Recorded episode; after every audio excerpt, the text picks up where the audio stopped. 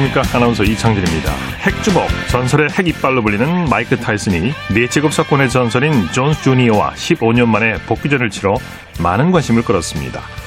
그런데 세계의 대결은 무승부로 끝났는데요.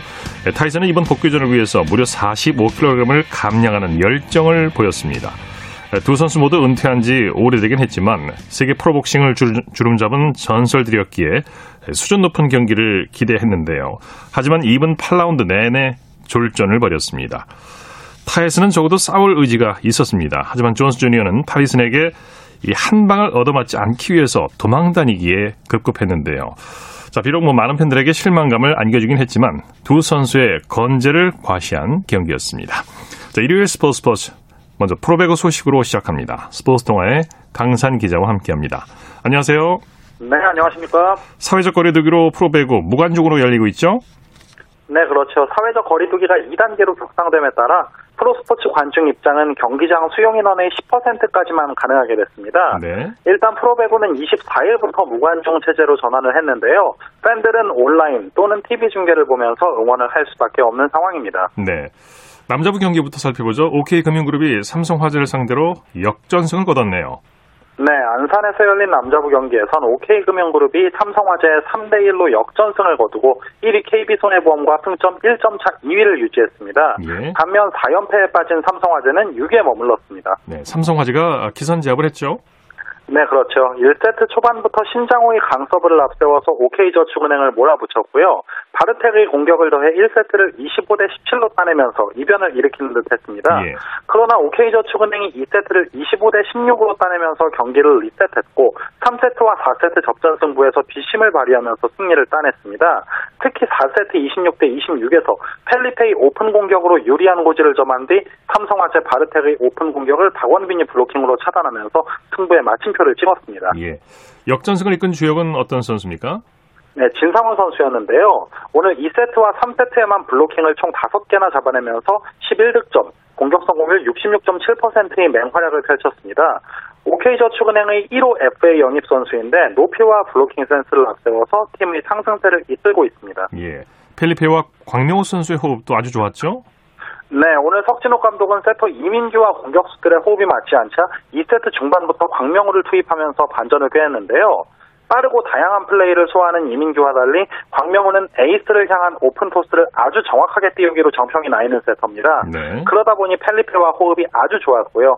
펠리페는 오늘 25점 가운데 공격으로만 21점을 따내면서 승리를 이끌었습니다. 네, 최홍석 선수의 활약도 돋보였죠?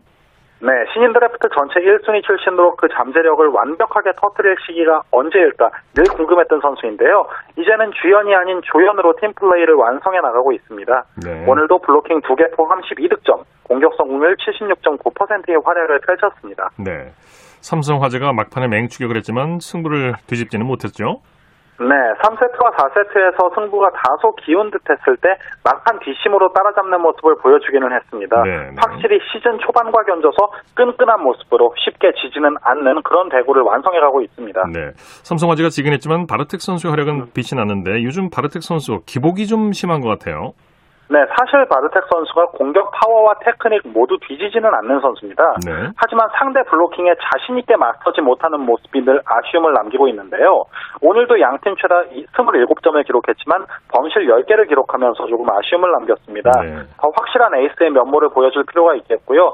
상대 블로킹에 조금 더 자신 있게 손목 스냅을 활용하는 그런 모습이 더 필요하다는 분석입니다. 네. 여자부에서는 현대건설이 KGC 인삼공사를 완파했네요. 네, 수원에서 열린 여자부 경기에서 현대건설이 인삼공사를 3대 0으로 완파하고 6연패에서 벗어났습니다. 네. 승점 1점도 얻지 못한 인삼공사는 3위 추격의 기회를 놓치면서 4위에 머물렀습니다. 경기 내용 전해주시죠. 네, 1세트가 승부의 분수령이었는데요. 현대건설이 이전과 다르게 뒷심을 발휘하면서 접전 승부에서 승리한 것이 결정적이었습니다. 네. 20대 16까지 앞서 나가다가 20대 20에 동점을 허용했을 때만 해도 역전 회의 악몽이 드리우는 됐지만 정지윤이 백어택과 킥오픈으로 연속 득점을 올렸고 상대 범실까지 더해서 승부를 갈랐습니다. 이후 2세트와 3세트는 나란히 25대 20으로 승리하면서 경기를 가져올 수가 있었습니다. 네. 현대건설 선수들이 그런 활약을 보여줬죠. 네, 이도희 감독이 꿈꾸는 가장 이상적인 배구를 오늘 선수들이 구현했다고 평가를 할 수가 있겠습니다. 네. 외국인 선수 루소가 13점을 올렸고 정지윤과 양효진, 고예림이 나란히 12점씩을 따냈는데요. 이렇게 다양한 공격 루트를 활용할 수가 있다면 현대건설의 경기력이 더욱 살아날 수 있을 것으로 보입니다. 그 중심에는 경험이 풍부한 세터 이나연이 있었는데요. 팀의 시스템에 적응해 나가면서 앞으로 더욱더 많은 플레잉 타임을 소화할 것으로 보입니다. 네. 그 중에서도 일- 승리 1등 공신은 고예림 선수라고 할 수 있죠? 네, 그렇죠. 오늘 12점을 올리면서 리시브에도 적극 가담하면서 승리를 이끌었습니다. 네. 특히 11차례 디그 상황에서 8차례나 다음 공격으로 연결한 부분까지 더하면 공격과 수비, 양면에서 그야말로 만점 활약이었습니다. 네. KGC 인삼공사가 블로킹은 좋았는데 경기를 뒤집지는 못했죠? 네, 그렇습니다. 오늘 인삼공사는 한송이가 블로킹 6개를 잡아내는 등 블로킹에서 9대 7로 앞섰지만 팀 공격 성공률은 39.7%로 43.6%의 현대건설에 밀렸고요. 범실도 18개나 저지르면서 아쉬움을 남겼습니다. 네. 현대건설 이도희 감독 6연패에서 탈출했네요. 네, 오래간만에 승리한 만큼 이도희 감독도 기쁨을 감추지 못했는데요. 네. 나도 힘들었지만 선수들이 가장 힘들었고 가장 이기고 싶어 했을 것이라면서 연패 중에도 여러 가지 시도를 통해 지금의 시스템을 찾았고 올해는 여러 가지 실험을 하는 시즌이 될 것이라고 멀리 보기를 선언했습니다. 네. 자, KGC 인삼공사의 이영택 감독은 이 징계 다 내 잘못이다 이렇게 얘기를 했다고요? 사실 이영택 감독은 오늘 내가 다 잘못을 했다라는 이야기를 했는데요. 네. 준비에 대한 부분입니다. 본인이 준비를 잘못해서 우리가 못해서 졌다라고 솔직하게 인정을 하면서 예. 한 가지 아쉬움을 전했다면 염혜선 선수가 오늘 에이스 디우프 선수의 점유율을 조금 낮춘 부분인데요. 이 부분에 대해서도 디우프 선수라는 좋은 무기는 살려서 가야 한다는 소신을 전하기도 했습니다. 예, 예. 프로배구 중간 순위 살펴보죠.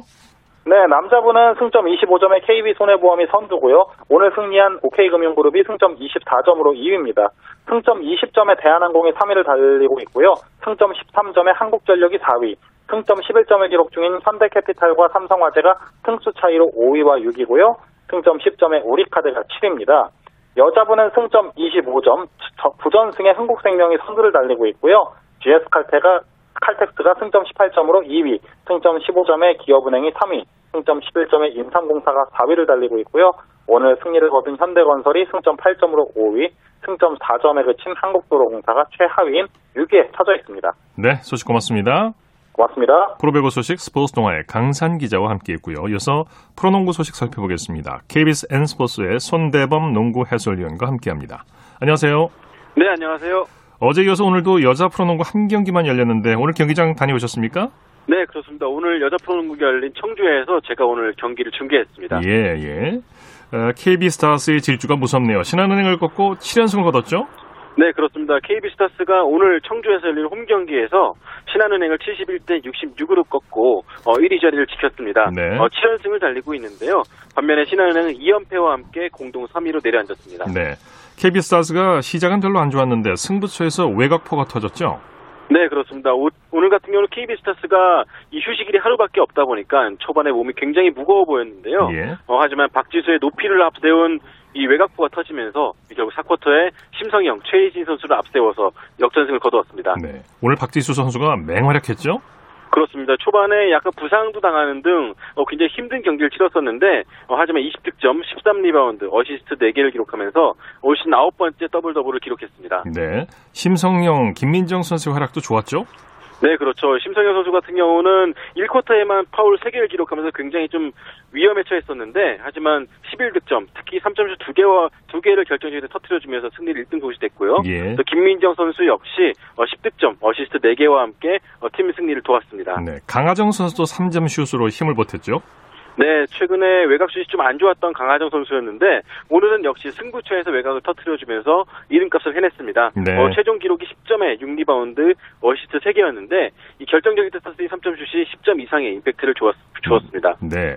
KB스타스 안덕수 감독 7연승이에요. 네, 그렇습니다. 오늘 승리 이후에 안덕수 감독이 오늘 같은 경우는 좀 골고루 득점이 터진 부분을 많이 칭찬을 해줬거든요. 네. 어, 사실 하루밖에 휴식이 안 됐기 때문에 선수 지칠 법도 했는데 어, 승부처에서 골고루 활약해준 부분을 높이 평가했습니다. 네. 높이에서 KB스타스가 압도했죠? 네, 오늘 신한은행 같은 경우는 팀 내 최장진 선수가 이 180에 한엄지 선수였거든요. 물론 센터인 김수현 선수도 있었지만 이 부상 때문에 오래 뛰지 못하는 바람에 어, 굉장히 좀 높이에서 열세였는데요. 네. 어, 그럼에도 불구하고 마지막까지 잘 쫓아갔지만 이 말씀하신 대로 이 높이 싸움에서 무너지면서 결국 2연패를 당했습니다. 네. 여자 프로농구가 다음 달 2일부터 무관중 체제로 전환되죠.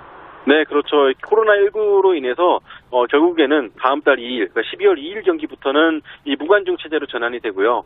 어, 내일 열릴 12월 30일, 11월 30일 경기까지는 이 관중 30%씩을 받고요. 네. 어, 12월 2일부터는 무관중 체제로 진행이 됩니다. 네.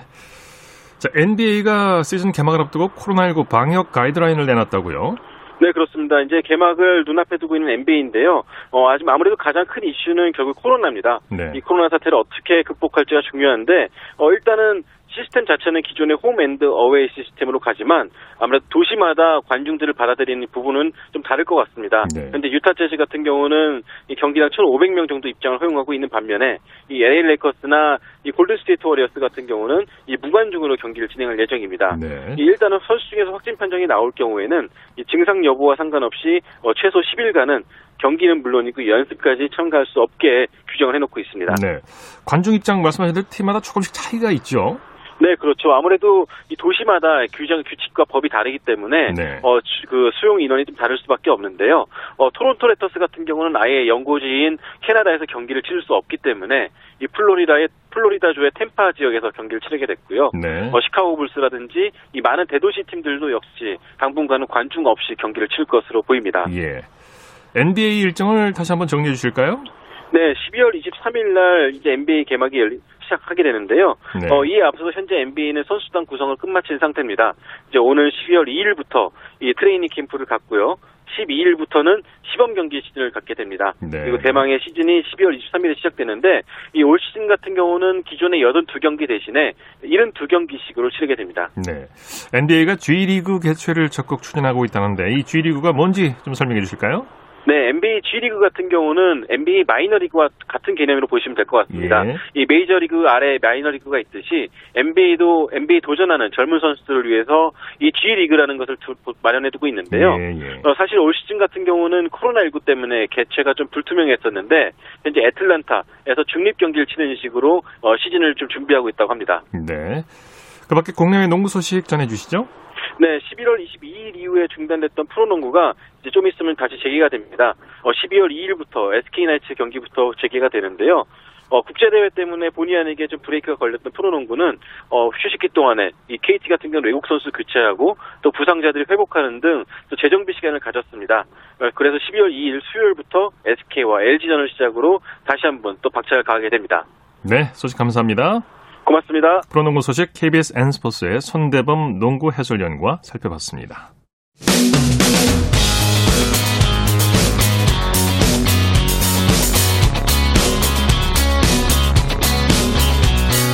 따뜻한 비판이 있습니다. 냉철한 분석이 있습니다. 스포츠 스포츠 일요일 스포츠 스포츠 생방송으로 함께하고 계십니다. 9시 32분 지나고 있습니다. 이어서 축구 소식입니다. 중앙일보의 박린 기자와 함께합니다. 안녕하세요. 네, 안녕하세요. 잉글랜드 토트넘의 손흥민 선수가 내일 새벽에 두 마리 토끼 사냥에 나서죠. 네, 한국 시간으로 오늘 밤에서 내일 새벽으로 넘어가는 그 새벽 1시 반입니다. 그 네. 첼시와의 프리미어리그 10라운드 원정 경기를 앞두고 있거든요. 네. 어, 지금 리그 9골로 득점 2위인데 어, 득점 선두 탈환을 노리고요. 어, 그리고 토트넘이 지금 리그 2위를 달리고 있습니다. 한 경기를 더 치른 리버풀의 그 승점 1점 뒤진 2위를 기록 중인데요. 어, 손흥민 선수가 또 팀의 선두 탈환에도 앞장섭니다. 네. 어, 모리뉴 감독은 뭐 손흥민 선수를 비롯해서 정예 멤버를 투입하겠죠. 네, 맞습니다. 우선 모리뉴 감독이 주중에 유로파리그 루도고레츠전에서 손흥민과 케인을 출전시키지 않고 그렇죠. 아꼈거든요. 네. 어, 첼시전을 대비한 포석이고요. 어, 출전 명단은 킥오프 1시간 전인 0시 30분에 발표되는데 어, 뭐 말씀하신 대로 모리뉴 감독이 뭐 케인을 원톱에 세우고 어, 좌우 날개 중에 손흥민을 한 자리로 채우고 그 이후에 모, 모우라 또는 베일을 또 선발 출전시킬 것으로 보입니다. 두 선수의 공합이 뭐 요즘 너무나 잘 맞죠. 네. 네, 맞습니다. 뭐두 선수 합해서 거의 지금 올 시즌에 16골을 합작하고 있으니까 네. 정말 찰떡궁합이라는 표현이 정확할 것 같습니다. 네. 자, 손흥민 선수가 첼시와의 경기를 앞두고 팀 훈련에서 좋은 컨디션을 보였다고요. 네, 훈련 중에 날씨가 쌀쌀한데도 뭐 날카로운 슈팅을 뽐내면서 또 좋은 컨디션임을 또 알렸고요.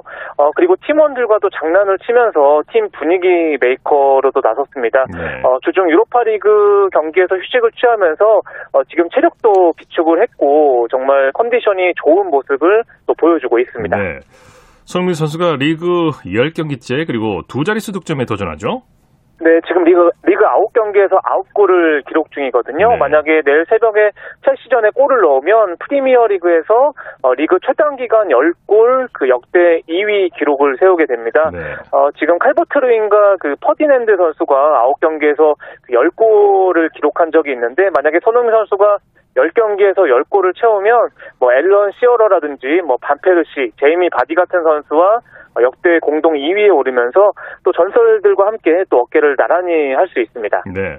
자, 런던 라이벌 토트넘과 첼시 모두 최근에 상승세죠. 네, 그렇습니다. 토트넘은 개막전에 패한 이후에 어, 리그 8경기 연속 무패입니다. 6승 2무를 기록을 했고요. 어, 지금 뭐 손흥민 선수가 9골, 케인 선수가 7골을 넣으면서 어, 16골을 합작하면서 굉장히 어, 좋은 모습을 보여주고 있습니다. 네. 어, 수비진도 지금 9골만 내주면서 리그 최소 실점이고요. 어, 첼시 같은 경우에는 최근 리그 3연승을 기록하면서 어, 3위를 기록 중인데 어, 첼시도 베르너, 지에흐, 그 에이브럼 같은 공격진이 좀 매서운 상황이라서 양 팀의 또 불꽃 튀는 경기가 될 것으로 네, 보입니다. 네. 리그 2위와 3위의 대결인데 손흥민 선수가 첼시에게 강한 모습을 보여주고 있죠. 네, 맞습니다. 뭐 지난 2018년 11월에 어, 첼시를 상대로 뭐 50m 드리블 골을 터뜨린 적이 있고요. 네. 어, 첼시를 상대로 지금까지 두 골을 터뜨렸거든요. 또 이번에도 뭐 말씀하신 대로 첼시를 상대로 또 강한 면모를 보여줄지 어, 팬들의 기대가 큽니다. 네. 국내 프로축구 살펴보죠. 수원FC가 1부 리그로 승격했죠. 네, 저도 수원 종합운동장에서 취재를 하고 지금 돌아가는 길인데요. 예. 어, 수원FC가 그 K리그 2 승격 플레이오프에서 어, 경남과 1대 1로 비겼습니다. 어, K리그 2는 우승팀이 승격하고요. 2위부터 4위까지 어, 플레이오프를 치러서 그 남은 한 장의 어, 티켓을 겨루는데 어, 수원FC가 정규리그에서 2위를 기록을 했거든요. 오늘 그 상위권 팀이기 때문에 어, 경남과 비기기만 해도 승격하는 상황인데 오늘 1대 1로 비기면서 5년 만에 또 1부 리그로 승격했습니다. 네. 승격 과정이 드라마틱했다고요. 네, 사실 수원이 후반 추가 시간까지 0대 1로 끌려갔거든요. 어, 네. 그대로 끝나면 어, 승격이 좌절되는 상황이었습니다. 그런데 어, 후반 추가 시간이 다 지난 후반 50분 경에 어, 경남의 김영원 선수가 그 상대 선수를 잡아채면서 어, 비디오 판독 끝에 페널티킥이 선언됐고요. 네. 어, 그리고 북한 대표팀 출신이자 제일교포 3세인 수원FC의 안병준 선수가 성공을 하면서 어, 정말 농구의 버저비터처럼 그 수원FC가 어, 극적인 페널티킥 골로 또 이번에 승격을 이뤄냈습니다. 예. 자, 수원FC의 승격 원동력을 좀 살펴볼까요? 네, 경기당 거의 두 골에 임박하는 공격 축구를 펼쳤고요. 그리고 수원FC 김도균 감독이 또 선수들을 잘 다독이면서 또 승격을 이뤄냈는데 네. 오늘도 그 0대1로 끌려가는 후반, 아, 전반전이 끝난 하프타임 때 또 선수들에게 할 수 있다라는 또 동기부여를 하면서 또 이렇게 그 시민구단으로서 이런 승격을 이뤄내는 성과를 또 이뤄냈습니다. 네네. 자, 프랑스에서는 황의조 선수가 복귀전을 치렀죠. 네, 보르도 소속이고요. 또 파리 생제르맹과의 경기에 선발 출전했습니다. 네. 어, 사실 최근에 대표팀에 뽑혀서 그 오스트리아 원정 평가전 어, 도중에 그 대표팀 선수들 중에 확진자가 나오면서 어, 코로나19 감염 우려가 있었거든요. 네. 어, 지난주 경기에는 결장했는데 오늘 다시 복귀를 했고요. 어, 선발 출전해서 후반 14분까지 어, 뛰었습니다. 어, 비록 공격 포인트를 올리지, 올리지 못했지만 어, 팀의 2대2 무승부에 또 기여하면서 어, 건강한 모습을 또 보여줬습니다. 예. 스페인 발렌시아 이강인 선수는 결장했군요. 네, 아틀레티코 마드리드와의 홈 경기에 그 교체 명단에 포함이 됐는데 아쉽게 결장을 했습니다. 네. 어, 팀도 자책골로 0대 1로 졌거든요. 또 이강인 선수가 어, 빠지자마자 팀은 3경기 만에 어, 패배를 당했고요. 어, 경기 후에 그 발렌시아의 그라시아 감독이 이강인 선수에 대해 또 신뢰를 내비치는 발언을 하긴 했지만 어쨌든 뭐 오늘도 그렇고 출전 시간을 보장받지 못하고 있거든요. 예. 그렇기 때문에 또 겨울 이적 시장을 앞두고 이적설이 또 끊이지 않고 있는 상황입니다. 네. 자, 유럽에서 뛰고 있는 다른 선수들 소식도 전해 주시죠. 네, 독일 라이프치 공격수 황희찬 선수 같은 경우에는 빌레페트전 명단에 포함되지 않았습니다. 어, 최근에 대표팀에 차출됐다가 코로나19에 확진이 됐거든요. 어, 최근에 다행히 음성 판정을 받긴 했지만 그래도 다음 달 2일에 그 팀 훈련에 합류할 예정이라서 오늘 경기에는 그 명단에 포함되지 않았고요. 어, 팀은 2대 1로 승리하면서 2위로 올라섰습니다. 어, 그리고 코로나19 확진됐던 독일 프라이브르크의 권창훈 선수 같은 경우에도 그 아우크스부르 전에 그 결장을 했거든요. 네. 어, 음성 판정을 받긴 했지만 최근에 어, 팀 훈련을 좀 건너뛴 상황이다 보니까 어, 경기에 나서지 않았고요. 어, 팀은 1대 1로 비겼습니다. 네. 카타르에서는 아시아 챔피언스 리그가 열리고 있죠? 네, 코로나19 여파로 중립국인 카타르에 모여서 그 아시아 챔피언스 리그가 치러지고 있거든요. 네. 어, 지금 전북은 H조에 속해 있는데 그 아쉽게 16강 진출이 좀 가능성이 높지 않은 상황입니다. 지금 네. 어, 중국 상하이 상관과 일본 요코하마가 그 지금 승점 9점을 기록을 하고 있습니다. 전북은 1승 1무 2패로 승점 4점에 그치고 있거든요. 네. 어, 지금 남은 두 경기를 다 이기고 어, 시드니가 다른 팀을 잡아주길 바래야 되는 상황이기 때문에 어, 그래도 뭐 아직 가능성이 남아 있는 상황이거든요. 전북이 뭐 기적적인 또 16강 진출을 또 포기하지 않고 있습니다. 네. 이제 울산은 내일 16강의 확정을 노린다고요? 네, 내일 일본 FC 도쿄와 F조 조별리그 5차전을 치릅니다. 어, 울산은 최근 성적이 좋거든요. 3연승을 기록하면서 어, 3승 1무로 조 선두입니다. 네. 어, 이번에 도쿄를 꺾으면 그 최종전에 관계없이 어, 조 1위로 16강행을 확정 지을 수 있는 상황이거든요. 네. 최근에 울산의 준이호, 김민성, 이청용 선수의 어, 몸 상태가 굉장히 좋고 정말 어, 극적인 골도 연달아서 터뜨리고 있는데 또 분위기를 몰아서 또 내일 또 그 속적이죠. 또 일본 팀을 꺾을 수 있을지 울산 팬들이 또 기대를 하고 있습니다. 예. 자, 그 밖에 국내외 축구 소식 전해 주시죠? 네, 벨기에 신트트라이던의 이승우 선수가 바스틀란드 베버렌전에서 후반 30분에 교체 출전했습니다. 아쉽게 공격 포인트를 올리진 못했고요. 어, 팀은 후반 추가 시간에 동점골을 내주면서 1대 1로 비겼습니다. 어, 강등권에 그쳐, 근접한 또 16위에 그치고 있고요. 사실 이승우 선수가 어, 최근에 4경기 연속 교체 출전에 그치고 있습니다. 네. 어, 선발 출전 기회가 늘, 늘다가도 다시 어, 교체로 나서는 시간이 늘어나고 있거든요. 또 네. 한번또 반전이 어, 필요한 시기입니다. 네. 소식 감사합니다. 네, 감사합니다. 축구 소식 중앙일보의 박린 기자와 살펴봤습니다. 쳤다 하면 홈런이고 슛 골이고 각본 없는 한편의 드라마 그것이 바로 그것이 바로. 손에 잡힌 우승 트로피. 목에 걸린 그 배달. 너와 내가 하나 되는 그것이 바로 그것이 바로 그것이 바로. 꿈꾸던 스포츠.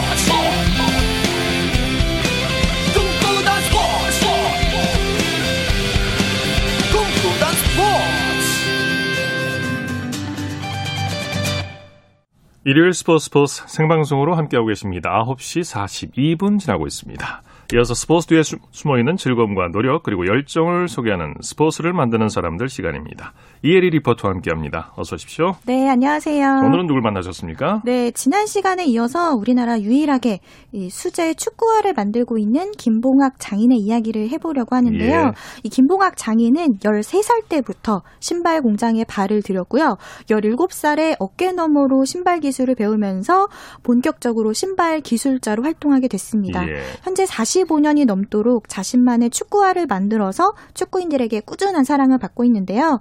지난 시간에 축구화의 기본이 되는 가죽 재단에 대해서 얘기를 했다면 오늘은 이 재단한 가죽을 축구화의 모습처럼 갖추는 그런 작업에 대한 이야기를 해보려고 하는데요. 네, 네. 이 김봉학 장인은 사람의 발 모양으로 만든 모형에다가 여러 겹으로 만든 재단된 가죽을 덮어 씌우면서 축구의 모양을 하나둘 갖추기 위한 그런 작업을 했습니다. 저와 함께 이 김봉학 장인의 작업장으로 가보시죠. 지금은 어떤 작업하고 계시는 거예요? 아, 지금은 이제 요거 신발 누가 맞춘 거 골 싸고 있는 중이에요. 달 모양으로 된게 그냥 우리가 쉽게 그냥 골이라 그래요. 아, 어 근데 이렇게 못질 같은 거 하시면서 모양을 맞추는 것 같은데 이게 과정이 어떻게 되는 거예요? 지금 하고 있는 과정이? 이게 이제 그 골에 신발을 싸는 건데 예, 이제 고정시키기 위해서 이제 이거 못질을 하는 거예요. 아, 집게로 신발 가죽을 잡아당기면서 모양을 만들어가는. 네, 네. 이거 이제 이게 이제 또 기술이 여기에도 있어요. 이제 많이 당기느냐 덜 땡기느냐 이런 거에 또 이제 좀 신발이 크기가 좀 달라지고 그래요. 예를 들어서 이제 좀 많이 땡기는 거는 이제 왜 1mm 정도가 작으면 좋겠다는 생각하시는 분이 있어요. 제가 이제 종이 한 장 차이로 그런 거는 이제 이 힘 조절로 이제 그런 걸 어느 정도 맞추죠. 와, 이 1mm 차이가 어떻게 보면 발이 편하고 안 편하고를 또 좌지우지 하니까요. 네, 예, 느낌이 좀 달라요. 이렇게 망치질을 중간중간에 하시네요? 예, 이제 이 신발에 망치질을 좀 많이 해줘야지 좋아요. 가죽 신발이라. 그래야지 이제 탄탄해지고 가죽이 아주 좋아져요. 그리고 튼튼해지고 망치질을 해주는 게 음, 탄탄해요. 뭔가 탄성이 더 생기나 보네요. 네, 그런 것 같아요. 평평했던 가죽이 이 신발 모형에 감싸지니까 뭔가 제법 축구화 모양이 갖춰지는 것 같아요. 네, 네, 이 가죽을 잡아당기면서 축구화의 모양을 만드는 것도 장인만의 기술이군요. 네, 그렇습니다. 이 신골이라고 해서요. 신발을 만드는 데 쓰는 모형이 있어요. 예. 제가 직접 이 신골을 들어보니까 무겁더라고요. 그래서 네. 이 네. 네. 이 신골도 이 자- 장인의 작업장에 수백 개가 놓여 있을 정도로 가득 채워져 있고요. 네. 이 신골에도 장인의 손때가 묻어 있었습니다. 그리고 축구화에서 가장 중요한 부분 중에 또 하나가 바로 밑창인데요. 네. 밑창의 종류도 굉장히 다양합니다. 이 밑창에는 징이라고 해서 그 밑창에 붙어 있는 볼록볼록 튀어나온 장치가 있어요. 이게 운동할 때 미끄러짐을 방지하는 그런 장치인데 이런 것들도 다 기술이 있다고 합니다. 네, 네. 이 김봉학 장인의 망치질 소리는 끊이질 않았는데요. 어, 더불어서 이 김봉학 장인의 휴대폰 벨소리도 손님들의 문의에 멈추질 않았습니다. 저는 이 김봉학 장인과 함께 7년째 같이 일하고 있는 염기근 씨와도 얘기를 나눠봤는데요. 다시 이 김봉학 씨의 작업장으로 가보겠습니다. 저도 축구를 하다 보니까 어떤 게 우리 운동하는데 적합하고 이런 게 있어. 인조단지, 맨땅 뭐 이런 게 막 있어가지고 그러다 보니까 제가 이거를 야 이 정도는 참 적합한 거다 해서 제가 이것을 한 거예요. 많은 게 요구가 되죠 밑창도. 자기가 뛰는 사람의 스타일에 따라서 둥근 게 좋고 아니면 각진 게 좋고 그렇거든요. 그럼 이 밑창 종류만 해도 진짜 많겠네요? 지금 현재 제가 갖고 있는 것만 해도 지금 이것까지 해서 16가지인데 이 우리나라 국가대표 선수들은 이 지금같이 이렇게 뽕이 뭐 이것저것 있고 막 그런 게 아니고 옛날 한 가지잖아요. 그러다 보니 옛날 사람들은 자기 스타일에 맞게 이 뽕을 개조해서 신었어요 옛날에는. 여보세요. 예, 안녕하세요. 오늘 축구 찾으러 오기로 사람인데요. 네. 7시 전에 가면 되죠? 네 7시 전에 오시면 돼요. 빨간 걸 뭐로 붙일 거예요? 빨간 거요? 빨간 거는 1번 창으로 붙일까? 네 1번 창. 안녕하세요. 네. 안녕하세요. 어떤 분이신 것 같아요? 옆에서 같이. 열심히 잘해요. 뭐 손님들 만나면 잘 하고 그러니까. 두 분이서 같이 일하시는 거예요? 네, 지금은 그래요. 축구화에서 어떤 작업을 맡아서 하시는 거예요? 아, 마무리 작업이요. 창 붙이고. 창 붙일 때 조금 신경 써야 될 부분 있어요? 안 잘 붙여야 돼. 그거는 정말 힘든 거예요, 그게. 접착하는 거? 예, 많이 만드는 게 아니라 신는 사람들이 발이 불편한 사람들이 와, 여기요. 많이 만들지 못해. 장점은 그 사람 발이 편하잖아요. 왜냐면 자기 발에는 신발 맞추는 걸 위해서 와요. 그 사람 마음에 들어야 돼. 왜냐면 그 사람은 불편하고 왔기 때문에 불편한 걸 들어줘야 되는 거예요. 네. 수제 축구화의 인기가 높았을 시절이 바로 1970년대, 80년대인데 네. 그때 우리나라 축구를 어떻게 기억하고 있을지 궁금하네요. 네, 이 김봉학 장인은 월드컵 때도 선수들의 발만 보일 정도로 1970년대, 1980년대 뛰던 선수들의 모습이 아직도 잊혀지지 않는다라고 예. 했습니다. 어, 그때는 워낙 수제화를 찾는 축구인들이 많았기 때문에 김봉학 장인은 그때를 또 추억을 했는데요. 특히나 잊지 못할 월드컵 대회도 있었는데요. 예. 그 박종환 감독이 이끄는 1983년도에 이 멕시코 세계 청소년 축구 예. 대회가 있잖아요. 그때 이제 4강 진출을 했었는데 그때 그 대회를 아직도 어제처럼 생생하게 기억하고 있었습니다. 네. 이 김봉학 장인에게 이와 관련된 이야기 들어보시죠. 손에 거쳐간 선수들도 많죠. 이 학생들이죠, 그러니까 거의 학생들이고 뭐 예전에 예전에야 뭐 제가 만든 신발 대한민국 다 신었잖아요. 수입이 없고 국내에서 만든 신발 신었으니까 80년도, 예, 74년도부터 만들었으니까 뭐 80년도 초반까지는 거의 그랬어요. 예를 들어서 이혜택이 뭐 김모, 차범근이 뭐 이런 그런 대 스타분들도 국내에서 만든 수제로 만든 신발 신고 옛날엔 공을 찼어요. 기억에 많이 남으실 것 같아요. 박종환이 그 감독님 그 4강에 올라갈 때요. 그때는 뭐 일도 안 했죠. 그 테리 앞에서 그거 하냐고. 옛날에는 꼬맸어요 다. 밑에 꼬매기도 하고 아니면 못으로 치고 그랬어요. 진짜 그냥 잔디 위에서 네. 이거 신고 뛴다고 생각하니까 진짜 멋있을 것 같아요. 네, 진짜 거짓말해 이런 거는 이거 뭐 무게도 그렇고 들어보시면 알지만 오 진짜 엄청 가벼워요. 네. 오. 무게도 그렇고 별로 그렇게 손상이 없어요. 예. 그리고 이제 뭐 솔직히 우리 수제는 또 일단 내구성이 좋으니까 자기 발에 맞아야 축구 선수는 공을 차면 자기가 이 터치하는 감이 있어야 되거든요. 자기한테 안 맞아요. 그러면서 이런 걸 한번 신고 싶어요. 이러고 이렇게 찾아오시더라고. 그런 걸 보면 이제, 이제 신발 신어보고 느껴본 사람들은 그래도 뭐가 더 낫겠더라 하는 거를 알더라고요. 네. 이 김봉학 수제 축구화 장인의 축구화에는 김봉학 장인의 인생이 고스란히 담겨 있었는데요. 이 김봉학 장인과 얘기를 나눠보니까 머릿속엔 온통 축구 그리고 축구화 생각으로 네, 가득 차 있었습니다. 장인이죠. 네. 네. 늘 반갑게 웃으면서 손님들을 맞이하고 또 자신의 축구화를 자신 있게 제작하면서 내놓고 있는 김봉학 장인. 앞으로도 수많은 축구인들이 김봉학 장인이 만든 하나밖에 없는 이 축구화를 신고 멋진 슛을 날리길 기대 해 보겠습니다. 네. 스포츠를 만드는 사람들 이혜리 리포터와 함께했습니다. 수고했습니다. 네, 고맙습니다.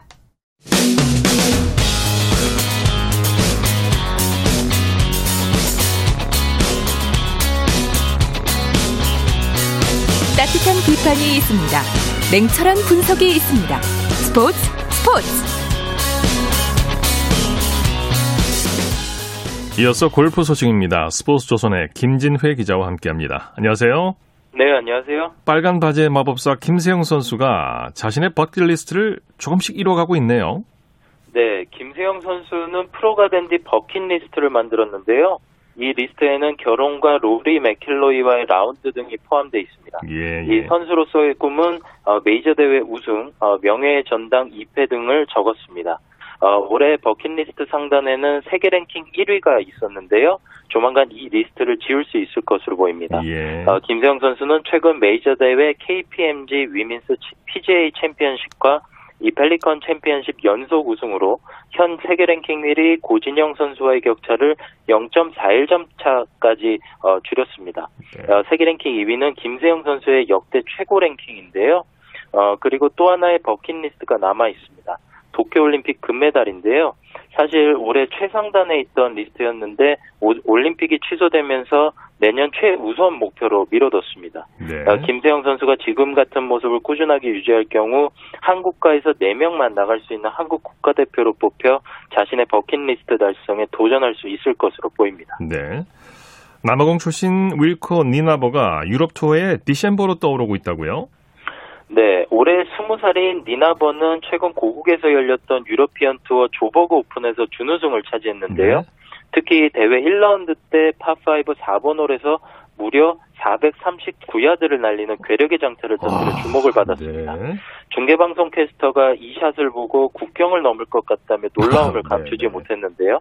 이 니나버의 기록은 올 시즌 PGA 투어 최당, 최장타 2위에 해당합니다. 네. 이 PGA 투어 올해 최장거리 티샷은 멕시코 챔피언십에서 저스틴 토머스가 때린 449야드짜리 드라이버 샷인데요.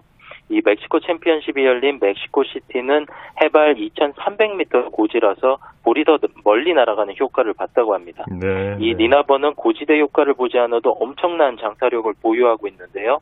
시즌 평균 드라이버샷 비거리가 336.8야드에 이릅니다. 예. 어, 브라이슨 디섐보의 평균 비거리 338, 아, 7.8야드에 1야드 모자를 뿐입니다. 예, 대단합니다. 자, 토미 플리트우드가 PGA 투어 우승 없이 통산 상금 천만 달러를 눈앞에 뒀다고요?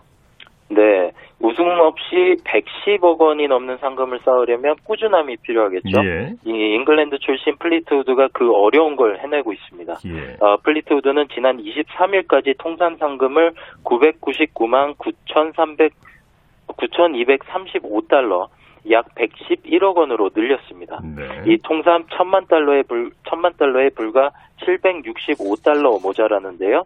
이 PGA 투어 대회에서 컷을 통과하면 1만 달러가 넘는 돈을 받을 수 있어 플리트우드가 통산 상금 1000만 달러를 넘어서는 것은 기정사실입니다. 네. 이 PGA 투어에서 통산 상금 1000만 달러를 넘어선 선수는 지금까지 198명에 달하는데요. 이 플리트우드처럼 우승 없이 1000만 달러 고지에 올라선 건 역대 9명이나 있었습니다. 예. 이 재미교포 찰리 위도 251개 대회에서 준우승 5번을 포함해 58차례나 25위 이내에 드는 꾸준한 성적으로 1000만 달러를 넘겼습니다. 네. 이 플리트우드는 유러피언 투어에서 5승이나 올렸고 라이더컵에서 맹활약을 펼쳤지만 2018년부터 뛰어든 PGA 투어에선 아직 우승한 적이 없습니다. 네. 자, 여자 아마추어가 파4홀에서 홀인원을 하는 진기록을 세웠다고요? 네, 주인공은 대구에 사시는 40대 이진영 씨인데요. 네. 이 지난달 25일 구니 CC 웨스트 코스 244m짜리 2번 홀 레드티에서 티샷을 홀에 집어넣었습니다. 네. 이 파4홀에서 한타로 홀아웃했으니 기준타보다 세 타 적은 앨버트로스를 기록한 셈인데요. 이 경력 9년의 이 씨는 2018년에 파3홀에서도 홀인원을 해봤다고 아, 합니다. 실력파군요. 네. 네. 기록은 없지만 여성 아마추어의 파4 홀인원은 처음인 것으로 추정됩니다. 이 92년 역사의 PGA 투어와 71년 된 LPGA 투어에서 단 한 번씩밖에 나오지 않은 희귀한 기록이기 때문입니다. 네네. 이 무엇보다 파5 홀에서 두 번째 샷을 홀에 넣는 앨버트로스는 파3 홀인원보다 훨씬 귀한 평가를 받는데 이 파4 홀 엘버트로스는 이보다 더 높은 평가를 받고 있습니다. 그렇죠. 네. 자, 돌아온 천재 소녀 김효주 선수가 올 시즌을 6관왕으로 마감했네요. 네, 2015년부터 LPGA 투어를 주무대로 뛰고 있는 김효주 선수는 올해 코로나19 여파로 국내 투어에서만 13개 대회를 소화했는데요. 이 시즌 내내 안정적인 경기력을 뽐낸 김효주 선수는 6년 만에 KLPGA 투어 상금왕, 어, 최저타 수상, 다승왕 등 주요 부문을 석권했습니다. 네. 어, 또한 1승 이상 거둔 선수 11명에게 주어지는 특별상과 팬들이 온라인 투표로 뽑은 인기상, 기자단 투표로 선정된 베스트 플레이어상을 받았습니다. 네, 네. 자, 폴 케이시가 위선자 비난을 감수하고 사우디 인터내셔널에 출전하기로 했다고요? 네, 폴 케이시가 인권 문제로 과거 출전을 거부했던 유로피언 투어 대회에 출전하기로 해 위선자라는 비난을 받고 있는데요. 이 유니세프 홍보대사인 케이시는 당시 어, 반정부 언론인 자말 카쇼기의 어, 살해에 대한 조사가 진행 중인 상황에서 경기에 참가할 수 없다고 밝혔었는데요. 이 케이시는 첫 홀에서 티샷만 해도 30만 파운드를 주겠다는 제안을 거절했던 것으로 알려졌습니다. 네.